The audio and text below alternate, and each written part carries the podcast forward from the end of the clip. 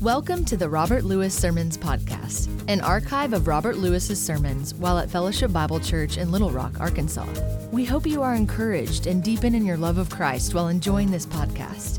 Here is this week's message. The fact that you were once a child has an important bearing on your life here this morning. Your childhood lives not in some fictitious sense, not in some mythical sense, but in reality, as an adult, your child still lives in an actual, literal sense within you now. It affects much of what you do, much of what you are, much of what you feel.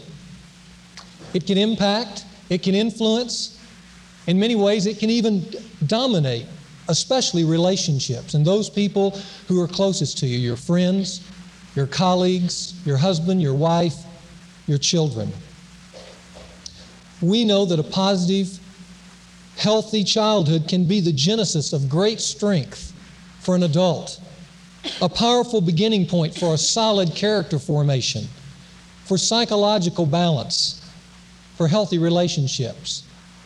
But equally powerful from the dark side is a dysfunctional childhood that unleashes on those who find themselves as adults a plethora of personal demons from within that lead to uneven character formation, psychological imbalance, and unhealthy relationships.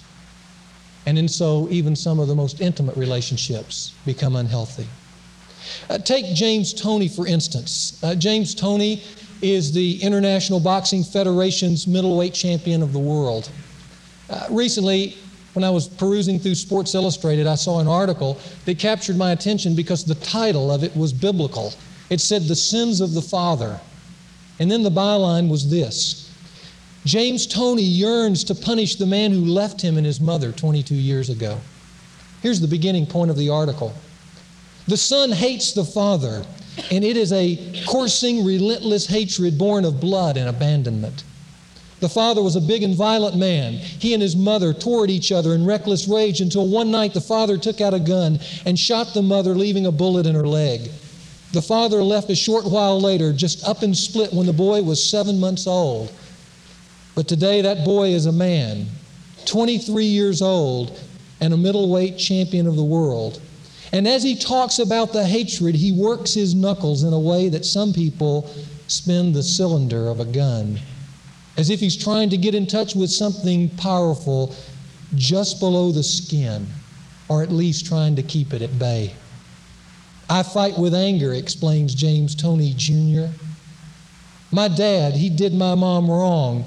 He left us. He beat up my mother all the time. He made my mom work two jobs and he left his responsibilities behind. I can never forgive him for that. Everything is about that. I look at my opponent and I see my dad, so I have to take him out.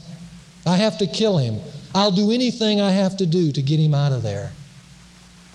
Last May 10th, the 20 to 1 favorite by the name of Michael Nunn dropped his hands a minute into the 11th round of a fight that he was winning easily over Toney.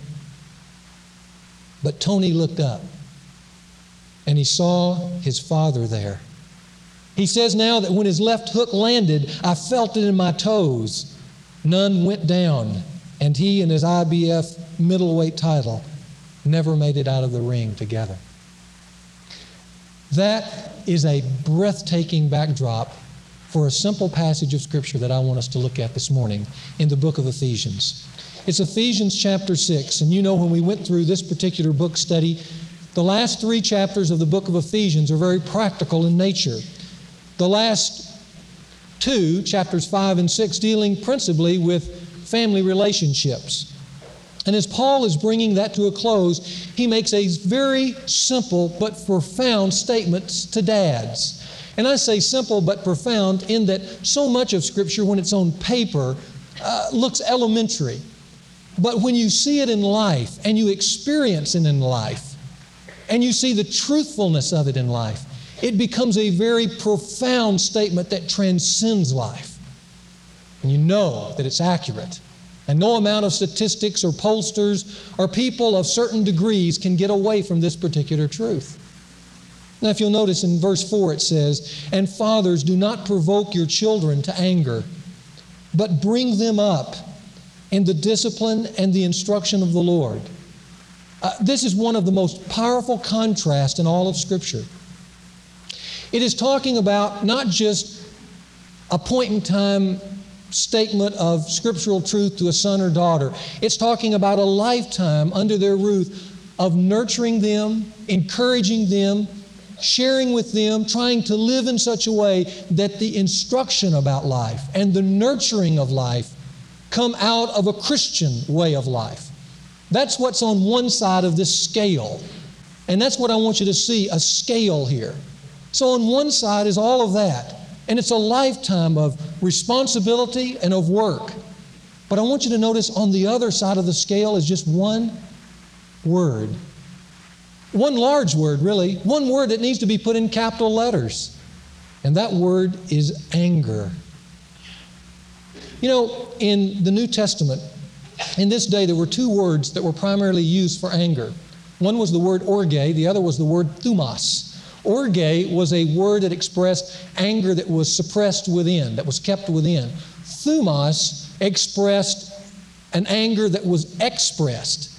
Uh, you know, when you say Bob is hot, boy, he's really hot, uh, that would be illustrating thumos. Here in Ephesians chapter 6 verse 4, the verb here for anger is not just orge, but an intensified form of the word orge. It's talking about a deep-seated, long-standing inner rage that has come about from past abuse or neglect. An anger that may erupt from time to time on the surface, thumos, but in those eruptions, that anger finds no cure or healing. And you know what I find amazing with this intensified form of the word, that this word can be found next to a parent. Father. That's such an amazing coupling here. A father and orge a deep seated, long standing anger. Now, that may not make sense when you casually read through that, but let me tell you, up against James Toney, it makes good sense, doesn't it? Because let me tell you, the anger in James Toney and the anger in Ephesians 6 4, they're one and the same. Most of you are probably not familiar, or maybe you are, with Betty Friedan. Betty Friedan is the founder of NOW, the National Organization of Women. She's also the author of the best selling 60s book, The Feminine Mystique, a great influencer of millions of women and their views about life. She's also one that had a very negative view towards homemaking, the home, motherhood. She said the home, in many ways, is like a comfortable concentration camp for women. But Betty Friedan has had a remarkable influence over the years of affecting the course of American history. But sometimes it's it's good to go look at the social leaders, not from the standpoint of who they are now, but from the origins for which they came. Marcia Cohen explored that very thing and the lives of other feminist leaders in her book, The Sisterhood. And she discovered that Friedan's mother, Marion, was, in her words, and I'm quoting now, maternally inept. Betty Friedan's sister, Amy, describes their mother as one, and I quote, having a complete inability to nurture. We really, absolutely, she said, did not have a mother to love us. She was there, but she didn't know how to mother.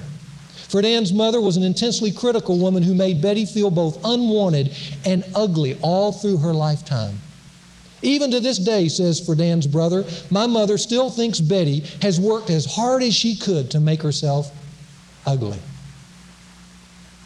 Is it any wonder that Betty Friedan has sought to repudiate everything her childhood stood for home, marriage, motherhood. You see, it says in Proverbs 14:1, the wise woman builds her house, but the foolish one tears it down with her very own hands. That's what Marion did for Betty. And Betty still lives with it now. There are a host of studies that declare that a woman's early relationship with her parents affects her desire to have children, her feelings about feminism, her enjoyment or investment in careerism, and her mothering role.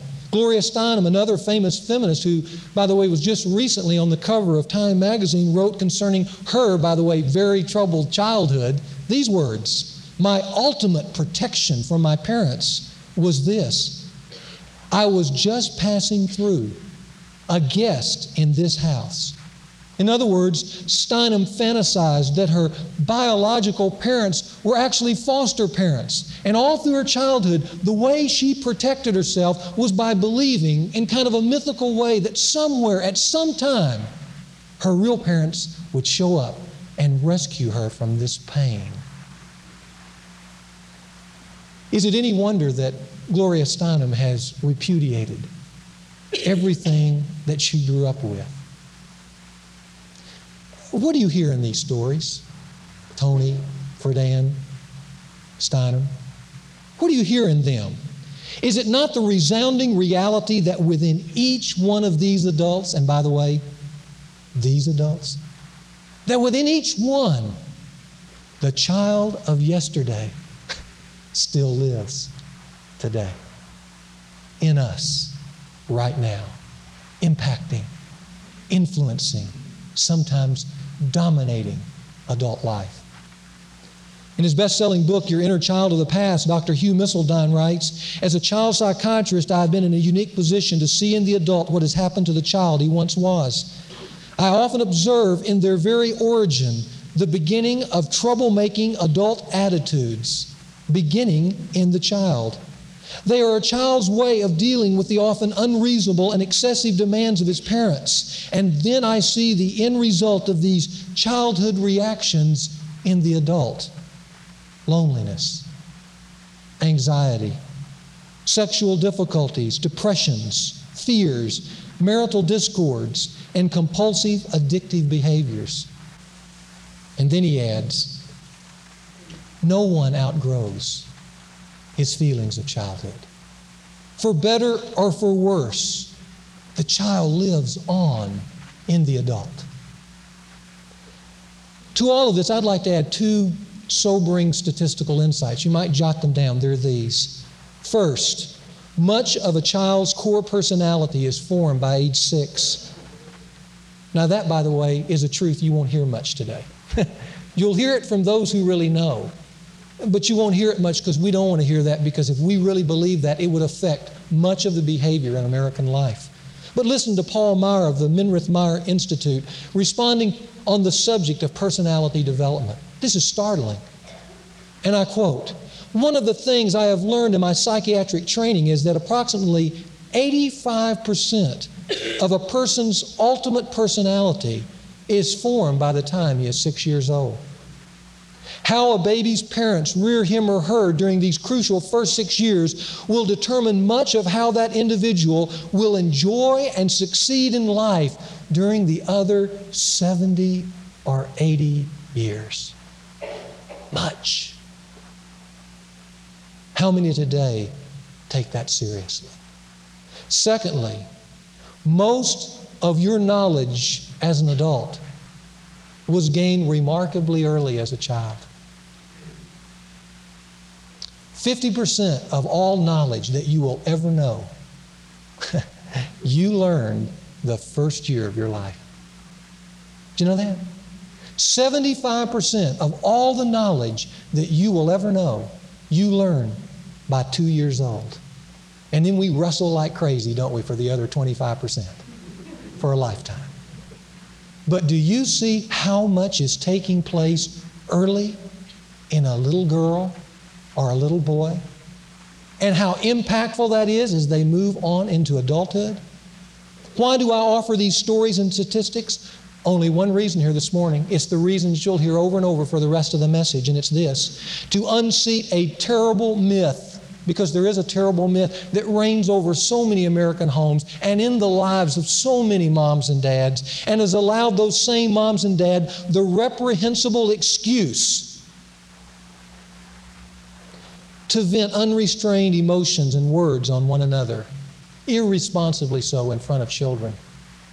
the excuse to triangle their children in unhealthy relationships with them, to discuss and unleash on them adult problems that children cannot handle, in particular, their marriage problems as they graft in a child into the marriage relationship as kind of a husband or wife substitute. The reprehensible excuse to consume themselves in careerism, or to vent unrestrained emotions and words on their sons and daughters, or to press unrealistic expectations on them that they can never live up to, or to escape into drugs and alcohol or pornography as if it has no effect, or ultimately to divorce. And what is that terrible myth? Well, I want to illustrate it here this morning with some visual aids. I want you to think of this hand as a parent. And uh, oftentimes we talk that way, don't we? We say, These children, God has given these children into my hands. So I want this to be the parent, I want this to be the child. And I want the action points that I'm going to illustrate here to be how many parents view a child.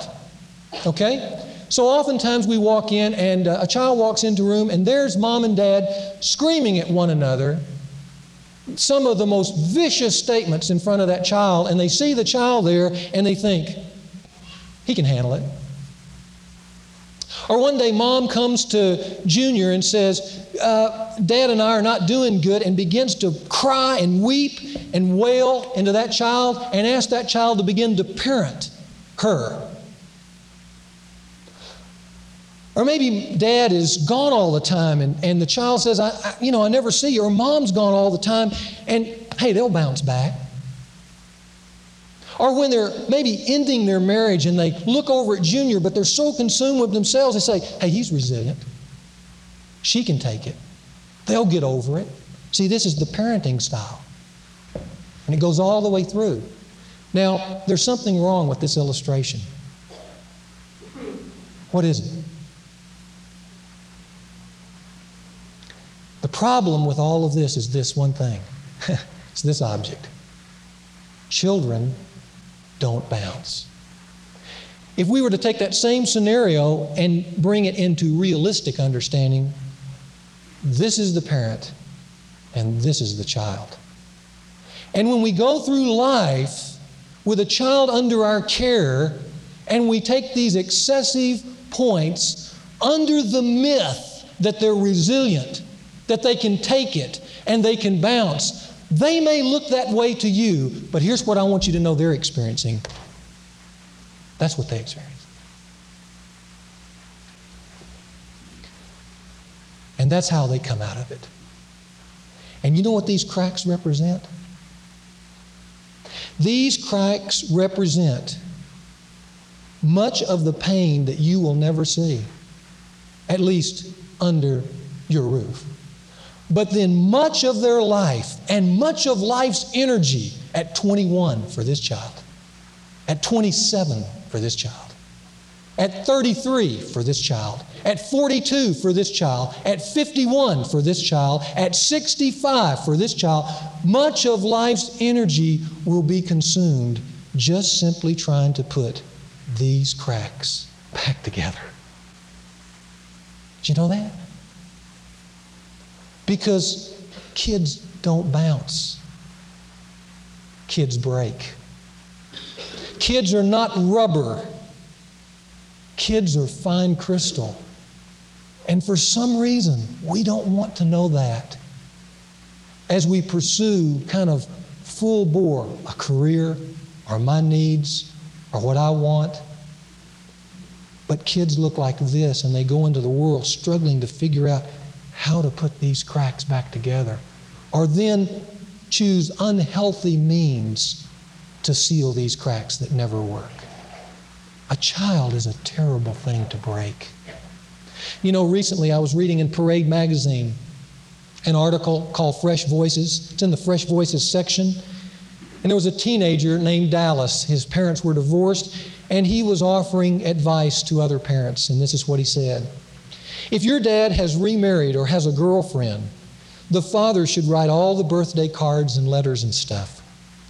Because if the only letter you get at camp from your dad and his girlfriend is written by her, you're like, why didn't dad write it? Even though he's working and he might have not have the time, I'd rather not get a letter than just one from her. Uh, my dad's girlfriend is not just his girlfriend, she's a friend to me. I've known her a long time. But it's still kind of hard to get a birthday card that says, Happy birthday, we love you, Dad and Debbie, written by Debbie. Dad should at least sign his name, even if he doesn't write the happy birthday part. Do you hear a kid who's breaking while a dad is bouncing? Boy, I do. A kid is a terrible thing to break. It's a lifetime of putting all that back together, if ever. Some of these cracks will bring long term hurt, and the best illustration I know is an illustration that's common to a lot of us here, and that's the snowball. A lot of us have played in the snow. You've made a snowball or a snowman. Uh, we have a house that sits kind of on a large, steep incline, and when it snows, especially when it's that good, wet, sticky stuff that you like to play in, my kids get out and they form on, on a snowball to make into a snowman, and they begin to roll that down the hill. Have you done that? Isn't that kind of how it goes? And as it goes, what does it start doing? It starts layering up, getting larger and larger and larger. But see, kids know something about snowballs that parents don't know about kids. And that is, every kid who's ever played in the snow knows that if you didn't pack that snow tight enough, if there are cracks in it, and it starts going down that hill and those layers start gathering, that at some place, what happens? At some place, a big old piece of it just falls off, doesn't it? Breaks. And boy, you think, man, I'm already down the hill. I've got this huge ball of snow, and part of it's now falling off, and you try to pack it on, but it's never quite as tight. It's never quite as good as it should be. And plus, now you got to carry it all the way back up the hill to build a snowman. Let me tell you something. Kids know, and you hear them say it when they're playing snow. Pack that, that core tight. Make it good, because if it's good, it'll be good all the way down. Let me tell you something about you. What happened in the first six years of your life? packed a snowball. And you don't move through childhood and you don't leave childhood. You take childhood with you. And as it goes through life, you get bigger, you get stronger, you gather more layers, but at the core, you're still a child. You still feel like a child. And things resonate through that child to get to the surface through the adult. And if there are cracks there, then maybe at 25, maybe not, maybe at 30, maybe at 35, there comes a place where a big chunk of you just suddenly breaks off. And you try to repair it and you put it back together, but you know, you've been there, you've built snowmen. No matter how hard you pack it, it's never quite as tight if it would have been done right at the top of the hill, right? A child is a terrible thing to break.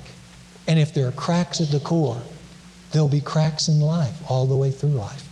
And what are some of those critical cracks in childhood that impact us for a lifetime? You've got five blanks. For the sake of time, I'm only going to give you four. But I want to give you the four top ones that I see in my life and in other people's lives all the time.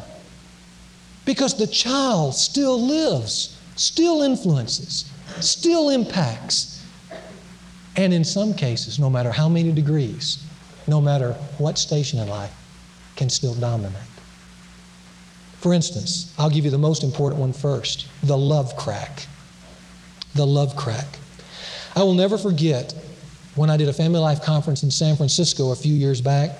I gave the dad talk. That's a very emotional kind of talk uh, about fathering on Sunday morning. And when the talk was over, from the back came this hulk of a guy. I mean, this guy was big. He was as tall and as he was wide. And he came down with these huge arms, and he just, tears streaming down his face, and he just reached out to embrace me. And as he reached out, just for a moment, I noticed this huge ring on his finger, which later turned out to be the Super Bowl ring because he was a coach for the Oakland Raiders. But there was no time to be impressed in that moment because there were so many tears and so much sobbing. one because he lost his job as a coach, one because he was fighting with his wife.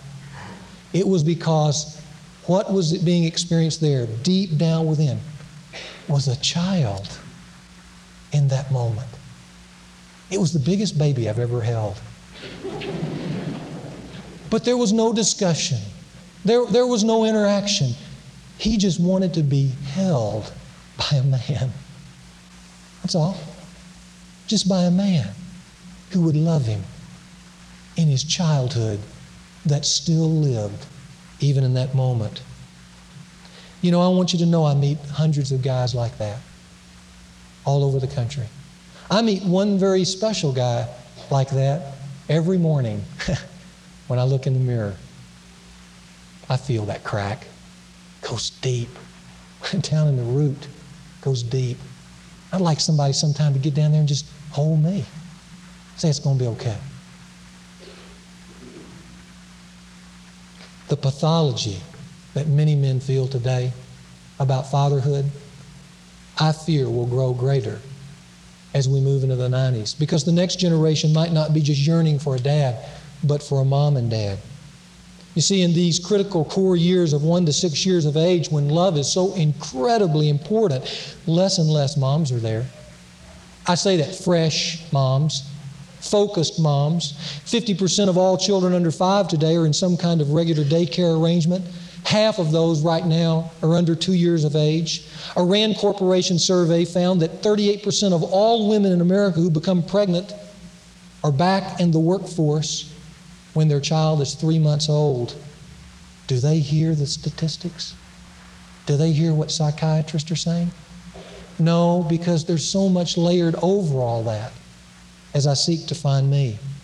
And yet, as we look at this generation, are we any better for all that? In fact, perhaps the extreme narcissism that we see rampant everywhere in my life, in your life, in society's life, maybe all of that in today's adult population is in part the result of a childhood love deficit and still seeking to somehow reclaim that, still cries out in some way to be filled up. Because here was this child in this home, and nobody was really there to seal that snowball tight with love. Because everybody was too busy going their different directions, pursuing their own ends, filling their own cup. And so this child learned early a philosophy of life. And that was if nobody is going to love me, then I've got to love myself. And so, all the trinkets of the day, and the cars, and the clothes, and the pursuits, and all that, they, they don't get in touch with it. Many times it's a much unconscious level, but all of those things is to fill up what was never there and never will be there, apart from a much deeper healing. More than anything else, kids need love, lots of it. Love that's specific, that's spelled out in terms of time, real time, not downtime. Love that's spelled out in terms of words, positive, affirming, encouraging rather than critical, and in hugs given and affection expressed verbally and emotionally. That's what kids need. And you can fail in many other places as a parent, but the one place you cannot afford to fail is with love.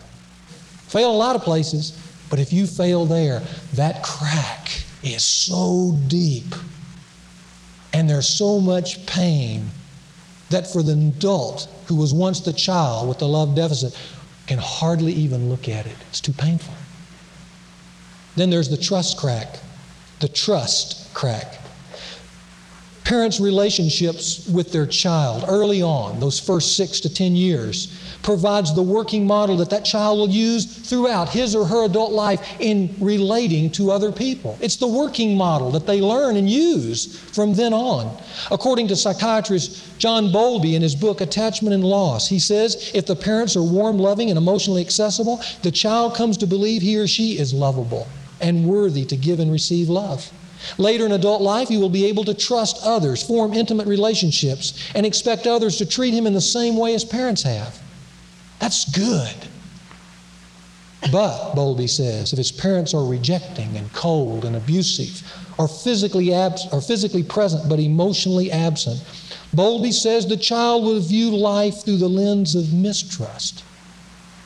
In fact, he says this becomes a nagging deficit in their adulthood The child will in adult life have difficulty being close to those who matter most his marriage partner, his children.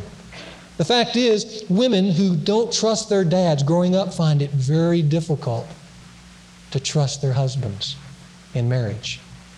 Our parental histories sail us from the safe harbor or unsafe harbor of childhood into the rough and stormy or smooth seas of adulthood. This is just fact. You're still a child here this morning. An adult, yes, but still a child who influences and impacts and sometimes dominates certain of your actions. Then there is the sexuality crack, a very sensitive crack, one that affects all of us. There's nothing as sensitive and vulnerable as how we view about our maleness or femaleness, and little words or phrases can have such an impact growing up.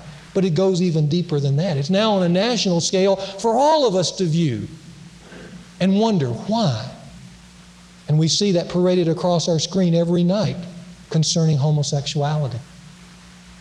Every newscast addresses some gay issue. It's an important issue today.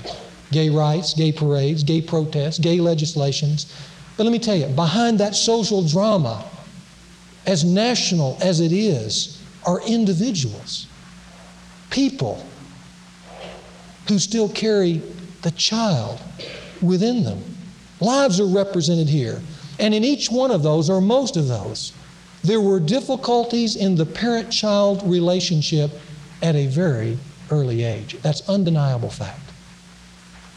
Listen to psychologist Elizabeth Moberly. She says in the adult homosexual condition, psychological needs that are essentially pre adult remain in the person who is, in all other respects, a mature adult. Homosexual activity implies the erotization of deficits in growth that remain outstanding from childhood. And this is fundamentally a confusion of the emotional needs of the child who still is with the physiological needs of the adult who now is. Do you hear that? In fact, she goes on to say that the homosexual, whether a man or a woman, has often suffered in their fragile childhood sexuality some form of deficit in the relationship with the parent of the same sex. And now in adulthood, they are seeking, in a misplaced way perhaps, to repair that lost childhood relationship through homosexual activity, to repair it, to try to heal it, but it won't be healed that way. Do you see the child still lives?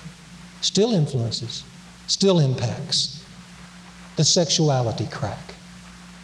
And then finally, there is the affirmation crack, probably one of the most significant moments in Jesus' life, the humanity of Jesus, was when he was about to launch his public ministry. You can read about it in Matthew chapter 3. But he had consecrated himself to John the Baptist and to God. He'd come asking to be baptized, and John baptized him to launch and coronate his public ministry, to initiate it. But then, in an unexpected turn of events, suddenly the heavens opened and a special moment occurred, which occurred only one other time in the life of Jesus. And that is, the voice of God the Father audibly spoke to Jesus. Only two times that happened in Jesus' life. This was one of them. And do you remember, as he was about to launch out, what the voice said? This is my beloved Son, in whom I am well pleased. Do you think Jesus needed that? Do you think Jesus, understanding the road that he was about to travel, the death that he was about to experience, do you think his humanity needed a strong, powerful, parental affirmation of who he is and what he's about to do? If you don't, you miss our humanity completely. Because without that, Jesus' humanity would have been incomplete. And I would take it even further. His humanity throughout the rest of his life would have had a certain hollowness to it as he wondered what he was affirmed to do. Do you think we need that? Absolutely. Every child, son or daughter, needs the blessings of his parent. Uh, John Trent and Gary Smalley have documented that in a well written book called The Blessing. And maybe even as an application point of today's message. Read that. Let it soak into your life as a parent and see how badly kids need to know that they're okay and that what they're doing is okay. One of the most common demons that stalk today's adults from yesterday's childhood is the gnawing sense that I have never met mom or dad's expectation. That I'm not good enough, that I'm not pretty enough, that I'm not smart enough, that I'm not social enough, that I'm not successful enough, that I chose the wrong person to marry, that I chose the wrong career to pursue, that the things I do that they're less than what they should be. And no matter how much I do or how much I achieve or what I become, I, the child, cannot fill up that empty space which has been sacredly preserved for mom or dad to fill. Affirmation for who I am and what I am. I can't do it. I can put all kinds of trinkets in there and there's a black hole. It's hollow unless mom or dad heal me with their blessing. Most of you saw the movie Field of Dreams. And if you did, and if you thought about it for any length of time, you know that the movie Field of Dreams is not about baseball. Field of Dreams is all about male affirmation, and a very powerful movie about male affirmation. And I can remember so powerfully that moment sitting there with my family in the theater when shoeless Joe Jackson walks out into the outfield near the corn patch with old Doc Graham. Do you remember that? And Doc Graham had stepped over the line back into his medical profession when he had had this yearning to be you know, a baseball player, but he made this decision. But what you sense beneath the surface, just ever so shallow beneath the surface, is that no one ever told Doc Graham that what he did was right. there they are, standing at the edge of the baseball field next to the corn patch, and in this moment that just tore me up. Shoeless Joe Jackson throws the baseball to Doc Graham. What does he say? the most powerful words any man wants to hear. He threw it to him. He said, Hey, you're good. You're good. And you could feel the healing right there on the screen. Have you had that? If you don't, that force keeps driving you to find it somewhere, but it's found in a parent. Only a parent can give the blessing. You know, I remember a powerful moment in my life when I was a senior in high school and had a real troubled childhood of ebbs and flows with my, my family. And I can remember one of these many affirmations that meant so much to me. We had a coach who was uh, kind of the dean of coaches in Louisiana. He'd been at our high school for 38 years. And this guy could say more with a nod or a wink than most guys could writing a huge book. They just had that, that charisma. And after games, we would all line up, you know, and walk out, and coach would be there at the door, and he'd shake our hands and give us 50 cents, two quarters, big roll of quarters he had. He'd give us two quarters because that was legal for us to go buy a Coke after the game. And I never will forget my senior year with all this stormy seas around me, being the last in line, walking up there to Coach Garrett, and him looking at me and handing me a roll of quarters, squeezing my hand, smiling, and affirming me with, You're good. Go for it. The power of affirmation. Without it, there's a crack that the child cries out his whole life, even when he's 65 years old Who am I? What am I? Am I good? Children don't bounce. Children break. And these cracks, as I've mentioned, can last a lifetime. And so, what do you do? Can I start by speaking to those of you who have kids who are still under the roof of your home? Maybe are young, and in particular, if they're young, then hear me well.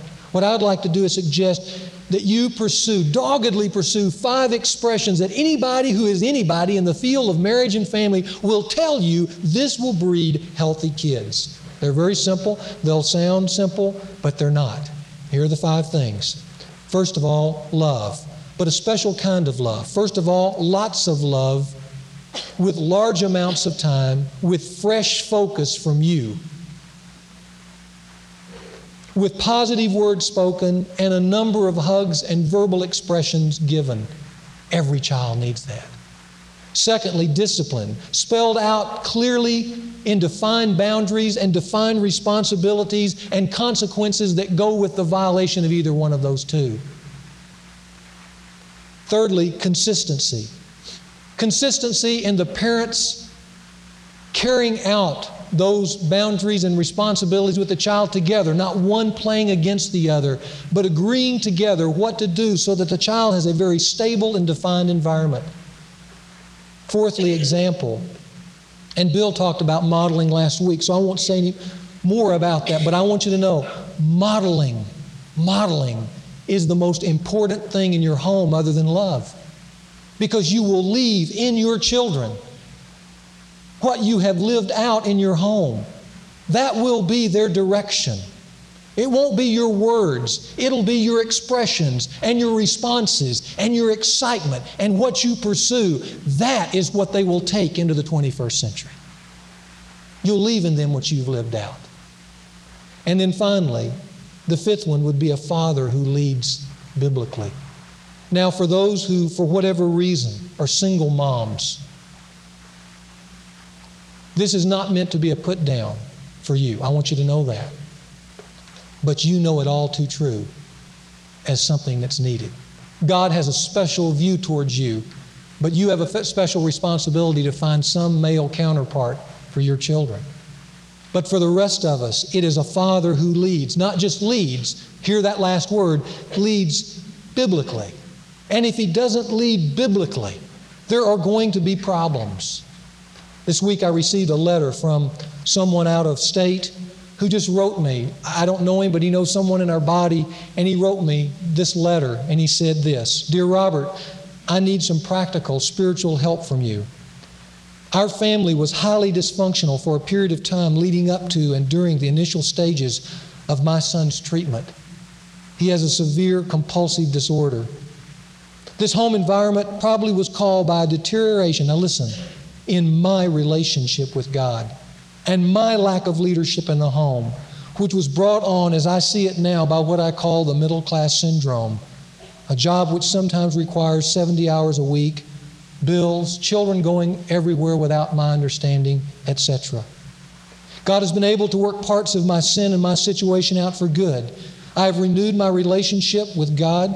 I've assumed my family leadership role, and each of my children, including my problem son, have come to know and profess faith in Christ personally during this period. This, in and of itself, is as much as I could have asked as a father and husband, but I am dil- diligently searching now for a way to improve my son's situation. And then he puts in capitals Robert, I want my son back. With that attitude and with that pursuit, he probably get him back. But I want you to know any psychologist or psychiatrist, or for that matter, any school teacher, can tell you that a vast majority of trouble struggling kids come from a home where the father is absent, weak, or present, but emotionally absent from the family. The majority of problems come from that situation. And I know Dan Quayle has become ca- cannon fodder for a number of comedians but here's what I want you to hear if you listen to that address. What Jay Leno said about him, Mr. Vice President, Murphy Brown, is a fictitious person. What I would have hoped the Vice President would have turned and said, Mr. Leno, Murphy Brown is a despicable lie. At the root, it is a perversion of what child rearing is all about. To think, to think that we have women who now think that a paycheck can easily replace a father is a despicable lie in any sense of the word. And I will guarantee you that one day, not this day, but a future day, there'll be a vast number of children who will weep and gnash their teeth in anger Children from those homes who will turn and punish society for the fact that we just simply laugh them off with a late night joke. Every kid needs a father, needs a male role model who's living biblically. Now, that's for those of you who have children, if they're still with you. But what about us, on the other hand, who maybe our kids are gone and we've hurt them? Or maybe, as I've talked, your focus has been on yourself and your childhood. What about us? Let me give you three recommendations. If you're a parent and you've hurt your kids, if you feel guilt here this morning, don't deny that guilt. Do something about it. I would suggest that you use the time that we're going to have in a few moments to confess what you've done to God. Don't hide that. Meet it head on, that pain. And then as you do that, know that God hears that no matter what it's been and forgives it. You know, the scripture says some powerful truths that are still available if you'll just believe them. And that is, if we confess our sins, He is faithful and just to forgive. He can let it go, He can let you go, and to cleanse you from all unrighteousness. But then don't just ask forgiveness there. Go on and seek reconciliation. Cleanse your soul of wrongdoing, and that takes an additional step by going to your son or daughter. Find a good, safe place in the corner of a restaurant. Look them in the eye and say, Billy, would you forgive me? Mary, would you forgive me? Say that to them. Be healed. Don't run from the pain. Pursue into the pain to find healing. The scripture has told us what we can do if you want relief. Cleanse your soul. But now, if you've been hurt as a child, I would offer this forgive your parents. You know, one of the things that's helped me so much is as I've gotten more and more as an adult, I've gotten to know my parents as people, where they came, the homes they were raised, the struggles they had. You know, now as an adult looking at them and seeing all the stuff that went back and forth, I can understand why they did some of the things. It hurt, it left scars, but I can't forever go on blaming them so I can be irresponsible. That's just as sinful. There comes a place where you have to say, they were just real people. I forgive you. And why shouldn't we be able to do that when we only get in touch with how much we, look at yourself, how much you've been forgiven? How much pain Jesus Christ has let go. Let theirs go. Give them a blessing. Forgive them. Let them be healed. They were weak, just like you're weak. And then finally, go on from there and fill up the cracks that you've got in your life and in, from your childhood with the person of Jesus Christ. Do you, do you remember the story, the little nursery rhyme, Humpty Dumpty? Humpty Dumpty sat on a wall. Humpty Dumpty had a great fall. All the king's horses, all the king's men couldn't put Humpty back together again. You know, if I can do some exegetical analysis on that proverb, there's some great truth there. All the king's horses, what does that mean? In ancient times, horses were a great symbol of power. Do you know that? In fact, you pull up the hood of your car, you don't say there's engine power there, do you? Say there's horsepower. We still use it. Power couldn't put Humpty together again. Power of achievement, power of success, power of material gain, power. No matter how much of it, it couldn't put Humpty together again. So we finally understand that. So in our day, what do we run to? All the king's men. Who are the king's men? King's men are his counselors, aren't they? His wise men, his his court who advised him as advisors. So we run to counselors and therapists and all those people, and we're hoping they can put Humpty together. But you know what? They can't. They can help, they can't heal. And so we're left in this funny place because the nursery rhyme ends. Leaves us in a sense of desperateness, doesn't it? But I want to finish it for you this morning. All the king's horses and all the king's men couldn't put Humpty together again, but the king could. The king can put Humpty together again. He can make sense of it all. Jesus Christ's most powerful declaration is I have come that you, you cracked son of a gun, you could have life and you could have it abundantly. What does that mean? That means that this little piece, it doesn't have to just be forced together by a new BMW because it won't work, or another girlfriend, or another drug. It can actually be healed. But let me tell you, to get that healing, you can't just attend church. You've got to give the King your life, radically giving your life. Pursue His presence. Believe His directions. It's going to be by faith in the beginning if you're new here. It's going to be uncomfortable at points. You're going to not know how to figure it all out. But if you will pursue it, I stand as one, as a living testimony of 20 years with the King. There's healing here that no counselor and no trinket could give me. I offer a healed Humpty to you this morning if you'll just take him with your life. You see, the bad news is this kids don't bounce, they break. But the good news is this the king delights in putting his kids back together again. Let's pray.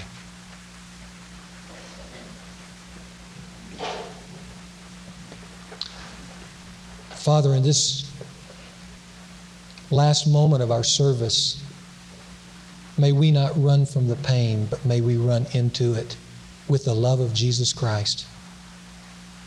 Offering forgiveness, asking for forgiveness that no wise man could give us and no trinket could offer us.